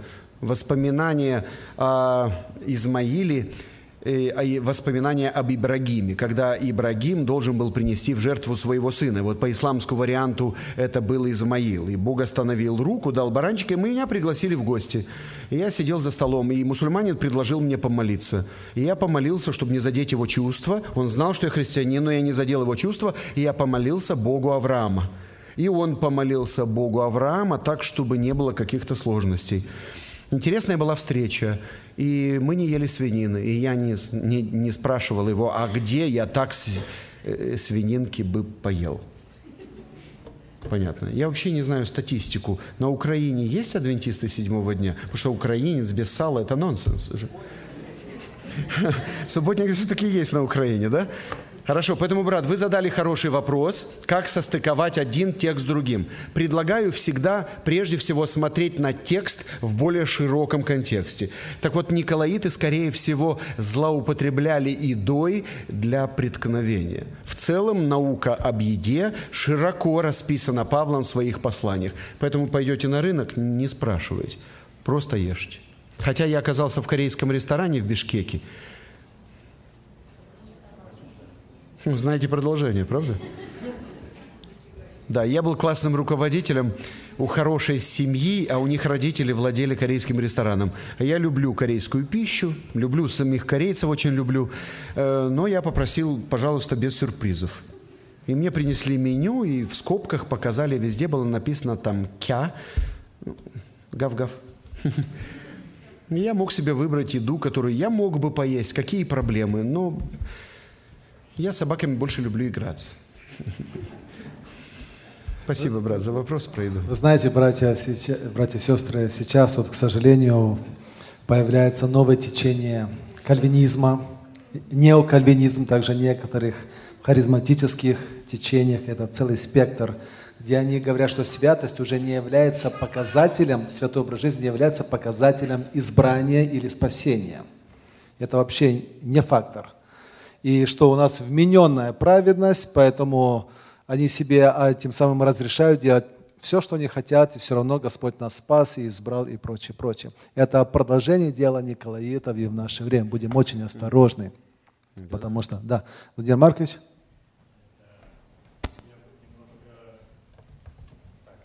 осторожно хотел бы поправку сделать но имею немного против тебя, потому что есть у тебя там держащее учение Валаама, который научил Валаака вести в соблазн сынов Израилевых, чтобы они ели идоложертвенное и любодействовали. То есть здесь не о Николаитах говорится, а о Валааме, который научил Израиля, чтобы вести в грех. Поэтому, а дальше уже, где он говорит о Николаитах, тут он уже конкретно говорит о том, что я ненавижу это учение. Угу. То есть это два учения разных. Абсолютно точно. Это действительно абсолютно два разных учения. Специалисты спрашивают, в чем они пересекаются. Это абсолютно два разных учения. Вопрос современных толкователей. Спасибо, брат. Я благодарю за... Э, современные толкователи говорят, когда они помещены рядом – рядом в одном тексте очень старое учение и очень новое, появляется технический вопрос. А в чем накладывалось одно учение на другое? И отсюда появляется толкование, что то, в чем виновны были те тогда, возможно, и как бы воскресили Николаиты во времена апостолов. Ну, хорошо, спасибо за эту ремарочку. Угу. А, дядя Саша, я хотел спросить вас насчет homeopathic medicine. Это гомеопатическая? Или Гомеопаты. Гомеопатическая да, медицина. С одной стороны написано, что еда не приближает нас к Богу и не отдаляет. С другой стороны, как бы есть моменты, вот, допустим, вечеря. Если человек неверующий зашел, вот, как бы он все равно поэтому, ну, имеет ответственность в том, что он в ней участвует. Да. Поэтому мы предупреждаем, что э, кто ест и пьет в осуждение себе, не рассуждая о теле Господнем, чтобы люди просто так не взяли. Как вот это связать все и правильно ну, понять? Мгм. Сергей, благодарю. Еще раз э, озвучу, это стоит того, еще раз озвучу. Каждый текст про еду надо рассматривать контексте послания, главы и так далее. Случай про еду в одном месте, случай про еду в другом. Например, пища не приближает нас к Богу, равно и не отдаляет нас от Него. Я процитировал Писание? Процитировал. А как же не отдаляет, если некоторые при неправильном отношении к хлебопреломлению могут даже помереть? Так это разные тексты. В том тексте говорится об еде вообще. Что касается еда в первом послании к Коринфянам, это не еда для насыщения. Не будем путать стол агапы, где люди просто ели, от вечери или стола воспоминаний. Поэтому текст поднял, брат, очень хороший. Спасибо за вопрос. Стоит об этом поговорить. В одном случае еда не представляет угрозы, в другом случае неправильное отношение к... Но в данном случае это неправильное отношение к еде. Это неправильное отношение к жертве Христовой. Это неправильное понимание того, что эта еда символизирует, отображает и что за собой влечет грех против Христа, а не против еды. Каждый да испытывает себя самого.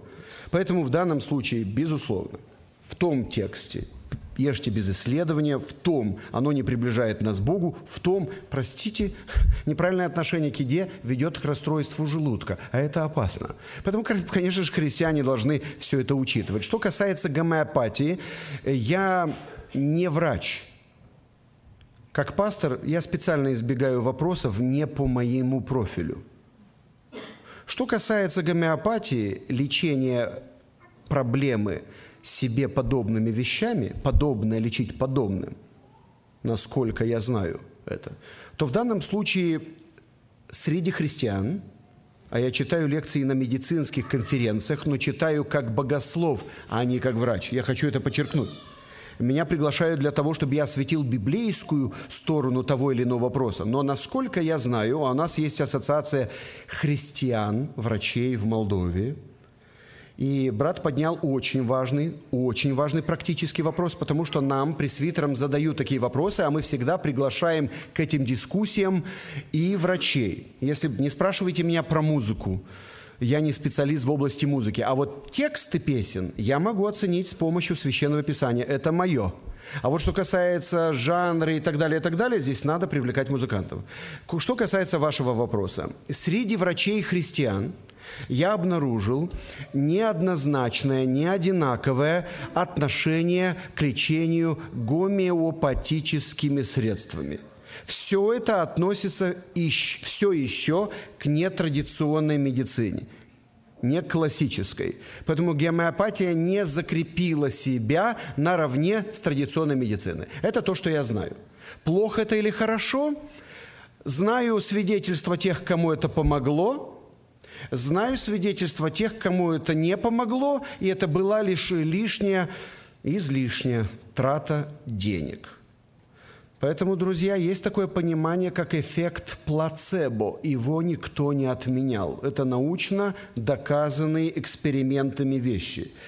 Человек способен лечить себя через самовнушение. Проводили эксперименты, когда поделили группу больных людей строго на две части и, и сказали им, мы вам даем самое новейшее лекарство от вашей болезни, которое на сегодняшний день существует. Кто готов его принять? И всех добровольцев, готовых принять это лекарство, поделили на две группы. Только одним дали реальное лекарство, а другим в такой же упаковке дали пустышку. Ну, считайте там глюкозу. Не лекарство. Удивление вызывал следующий факт. Количество исцеленных в обеих группах было одинаковое. Как это объяснить? Это заложенный Богом механизм э, самовнушения, поэтому в данном случае вопрос про гомеопатию, он должен быть адресован христианским врачам.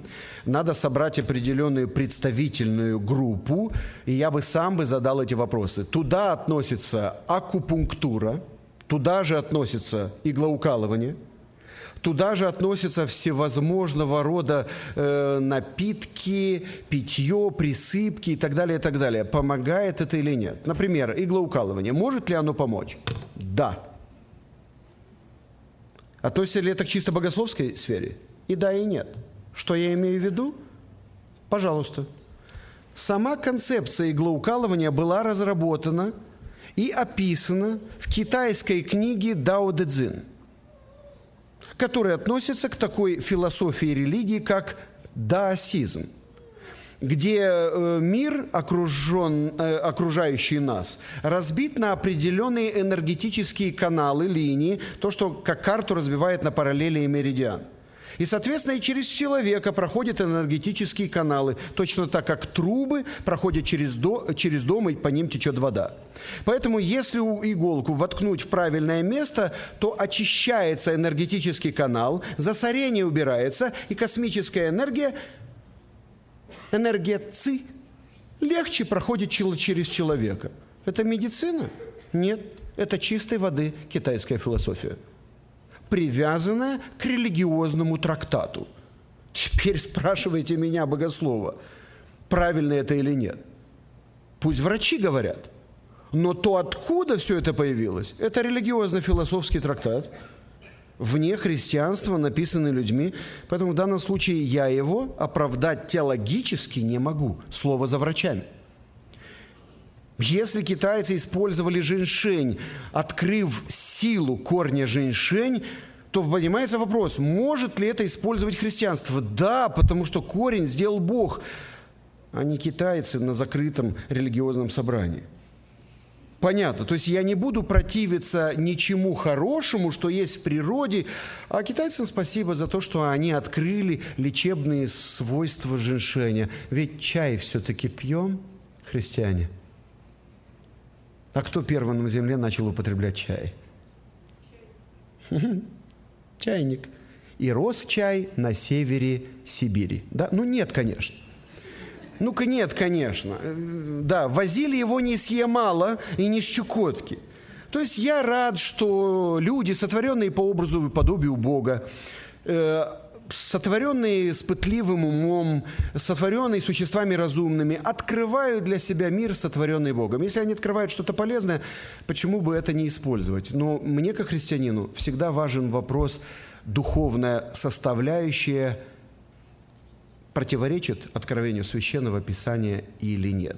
Поэтому знаю христиан, которые оправдывают иглоукалывание как чисто медицинский подход, и знаю христиан, которые с Библией в руках воюют против иглоукалывания. Даже при мне, при мне вывихнул ногу один корейский диакон, и второй говорит,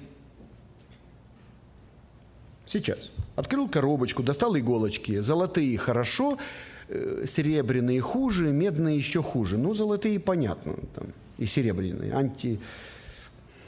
Септик какой-то в этом всем есть. И понатыкали этому корейскому диакону южные корейцы. South Korea. Понатыкали в ногу эти иголочки, я ждал, что будет. На второй день нога пухла и еще больше, и все закончилось обычным травпунктом классический молдавский травпункт сделал то, что не сделали иголочки. Ну, что я сейчас должен сказать? Ну, рекламу травпункту я уже сделал, да? Хорошо. Друзья, спрашивайте врачей, поэтому насчет гомеопатии это очень такая спорная тема. У нас еще есть несколько минут. А, вы упомянули в вашем слове послание к евреям, 10 глава. И там этот текст, а, который мы знаем, и о нем очень часто спрашивают, и похоже есть в 6 главе. А, Евреям 10, 28, 29.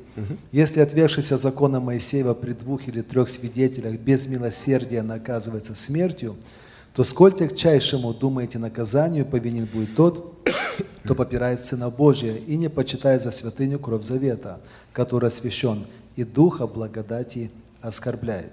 Это первый текст и второй, а, шестая глава Евреям а, и стихи четвертый и а, пятый, шестой.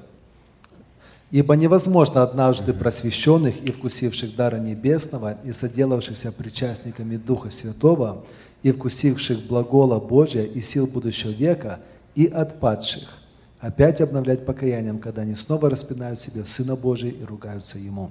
Как вы могли бы прокомментировать эти два текста? Спасибо. Так, с чего начать? Это на недельку.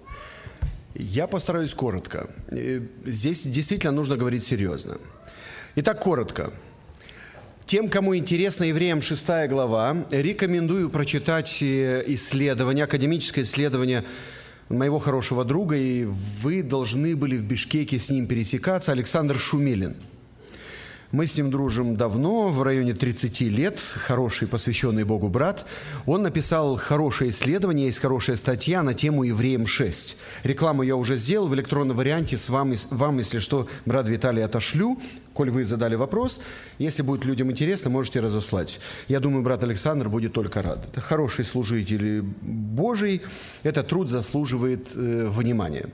Э, остановлюсь только вот на чем – Потому что здесь реально надо говорить долго, чтобы разобрать все детали. Это были почти верующие или уже верующие, или приближенные к верующим. Здесь есть о чем поговорить. Коротко скажу вот о чем. По-еврейски. Вы меня спросили, спрошу вас. Но не обязательно отвечать. Я спрошу, а вы просто скажите. Хороший вопрос. Хорошо вот так? Хороший вопрос. Беспроигрышный вариант для всех служителей. Что вы знаете о проблеме донатистов? Итак, вопрос. Проверьте себя. Энциклопедические знания. Что вы знаете о проблеме доната или о проблеме донатистов? Рекомендую почитать, потому что в период до Никеи, это доникейский период христианства, второй и третий век, было во время гонений отступление от веры. Было во время гонений отступление от веры. Когда приходили спокойные времена, некоторые из этих людей возвращались обратно в церковь. Они отступили, возвращались обратно. Поднялся технический вопрос. Мы будем их принимать. Ну, там еще связанные вопросом, считать ли священнодействие, осуществленное отступниками, подлинными. Например, если кого-то венчали или крестили – те, кто отступили от Бога, поднялся вопрос, считать ли эти священнодействия правильными. Или этих людей надо перекрестить, или, простите, перевенчать. Потому что, видите ли, те, кто это сделал, отступили от веры. И церковь однозначно пришла к хорошему выводу, который действует в церквях и до сих пор.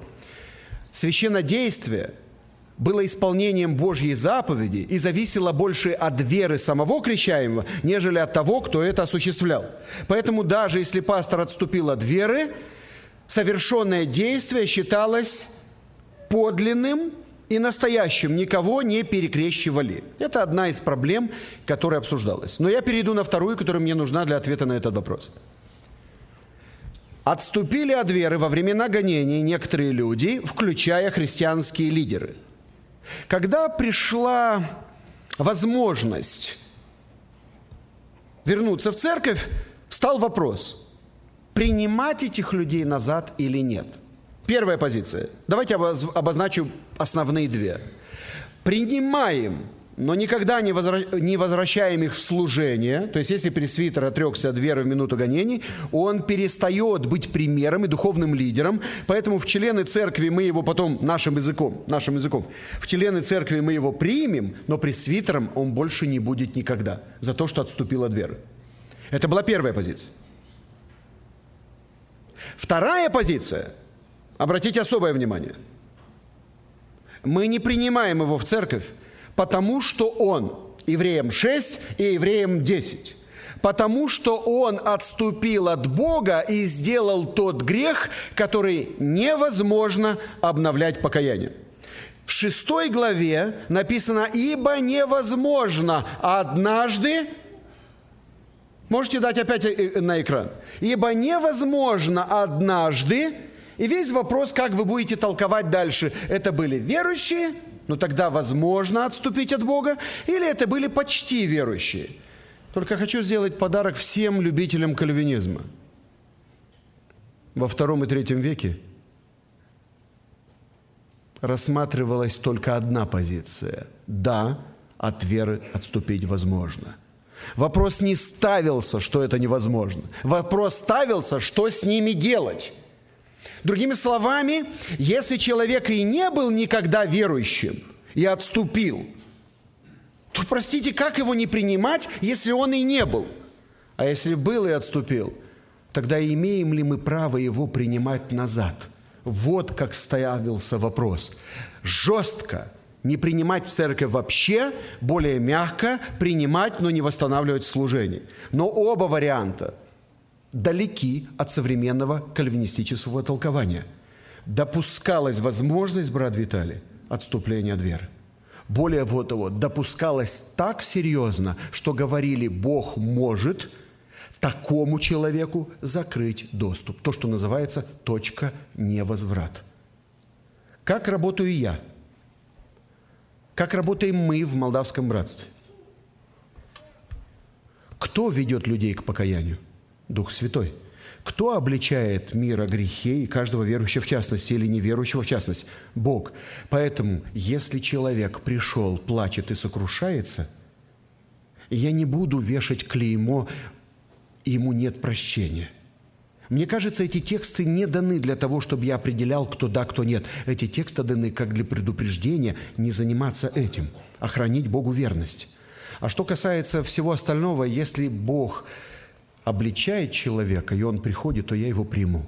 Зачем обличать того, кого сам же не собираешься простить? Я понятен? Это что касается шестой главы. А теперь коротко, что касается десятой. Итак, внимание. Дайте, пожалуйста, десятую главу с 26 стиха. Вы слышали такое высказывание, как «Христос умер не за всех»? Ну, Кальвинистический лагерь выдвигает, зачем было Христу проливать свою кровь за тех, кого он сам же не выбрал для спасения. Отсюда вывод. Когда мы говорим о кальвинизме, мы говорим не об одном мнении. Внутри кальвинизма есть споры между самими кальвинистами. Кто-то так, кто-то так. Это тоже все непросто. Так вот, если Христос не всех избрал, Появляется технический вывод. Э, значит, он и не за всех проливал свою кровь. В Калифорнии на конференции, можете посмотреть в Ютубе, Condemned to Salvation. Посмотрите эту конференцию от начала до конца, послушайте мои лекции и лекции трех американских спикеров. Мы выступали с одной платформы во Второй Славянской церкви Сакрамента. То есть такие мысли. Если вы бы пригласили в гости, вот вы пригласили в гости 10 человек, вы будете накрывать на 230? Правда? Поэтому если Христос избрал только определенное количество людей, проливал бы Он кровь изо всех остальных? Ну и ответ иногда нет. Иисус Христос не проливает свою кровь за тех, кого сам же не избрал. Внимание на экран.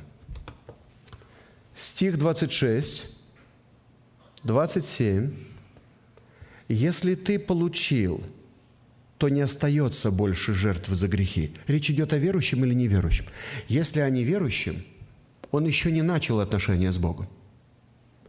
Если только верующий и начал, согрешил сознательным грехом, только в этом случае не остается жертв. Жертва, она за всех. А если по-кальвинистически смотреть, ну, как бы за них жертвы не то, что не остается, она и не предусматривалась. Дайте, пожалуйста, стих 28. Если отвергшиеся закона Моисеева при двух или трех свидетелях без милосердия наказывались смертью, а что бывает хуже смерти? Вечная разлука с Богом. Посмотрите следующий стих. «То, коль тягчайшему, думаете, наказанию повинен будет тот, кто попирает Сына Божия и не почитает за святыню кровь завета». Читайте, что здесь написано. Я проверял в греческом тексте. Как написано, так и в оригинале – это значит, что эта кровь над этим человеком свое действие осуществила. Они не просто отказались от крови Христа, отказались от той крови, которая над ними осуществила действие освящения. Кровь уже сделала их святыми, если говорить о статусе. Но они этим пренебрегли. Речь идет не о тех, кто никогда не был – от тех, кто был, но не оценил. Послание к евреям, потому так и называется, что как те не оценили при выходе из Египта доброту Божью, так в первом веке другое поколение евреев не оценило, что сделал для них Христос. А ведь Моисей говорил о Христе. Смотрите, не отвратитесь от Него. Все послание к евреям – это предупреждение тем, кто стал на путь, а не только тем, кто еще думает стать. Сила этого текста, что преступление против крови Христовой, крови Завета и Духа Благодати осуществили те, на кого распространилась кровь Христа. Я понятен или нет? Ключевое для меня здесь – кровь завета, которую освящен. И вот дальше предупреждение. Если при двух или трех свидетелях без милосердия наказывались смертью, то хуже будут наказаны те, кто согрешили так. А если смерть – это наказание, как можно хуже, чем смерть, наказать людей? Как? Вечной разлукой с Богом. Навеки могут разлучить того, который даже был освящен кровью Христа. Вот где драма. Скажите, что я неправильно понимаю текст, дорогие кальвинисты. Сам спрашиваю и отвечаю. Так понимали, как я сейчас говорю, христиане в ранней церкви, созданной апостолами. Учение, которое выдвигается сегодня, его нет. И прочитайте, пожалуйста, э, комменты некоторых современных кальвинистов. Могу вам дать. Они признают – что этого учения не было до Августина. И тогда я спрашиваю, а разве Августин в это верил? Августин, в отличие от Пелагия, попытался больше говорить о благодати, но сам понял, во что это может превратиться, и вовремя остановился. Вопрос для эрудитов. Есть уровень beginners, есть уровень professional. Итак, обращаюсь сейчас к вам. Готовы? Августин верил, что от спасения уже спасенному можно отказаться. Что вы знаете об этом? У меня для вас есть сюрприз. Если еще пригласите, поговорим об этом. Итак, вопрос. Почему это учение называется кальвинизм, а не августианизм? Ведь если бы это заявил все Августин, приятнее было бы назвать его отцом этого учения, потому что все-таки ближе к временам апостолам. Нет, это все-таки кальвинизм. Августин хоть и написал много в этой области, но остановился. Итак, я оставляю вопрос для уровня professional. Так вот, Августин допускал, что уже христианин может – отказаться от отношений с Богом. Вопрос пока понятен. Благодарю всех за внимание, не скучной всем жизни. Августин, размышляйте об этом.